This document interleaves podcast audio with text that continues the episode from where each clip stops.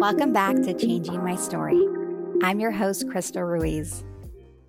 Give it away. Today, I'll be talking about what you hold in your heart. I am not talking about your possessions, but what you may hold in your heart. Is it grief, anger, hate, betrayal, or hurt? Whatever it is, give it away. If you like to write, write a letter about it.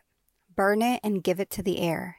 If you believe in God, give it to Him to carry. If the ocean calls you, let the waves wash away that emotion.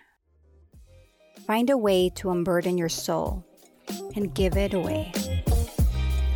If you have a few moments, please rate and review the show on Apple Podcasts and Stitcher.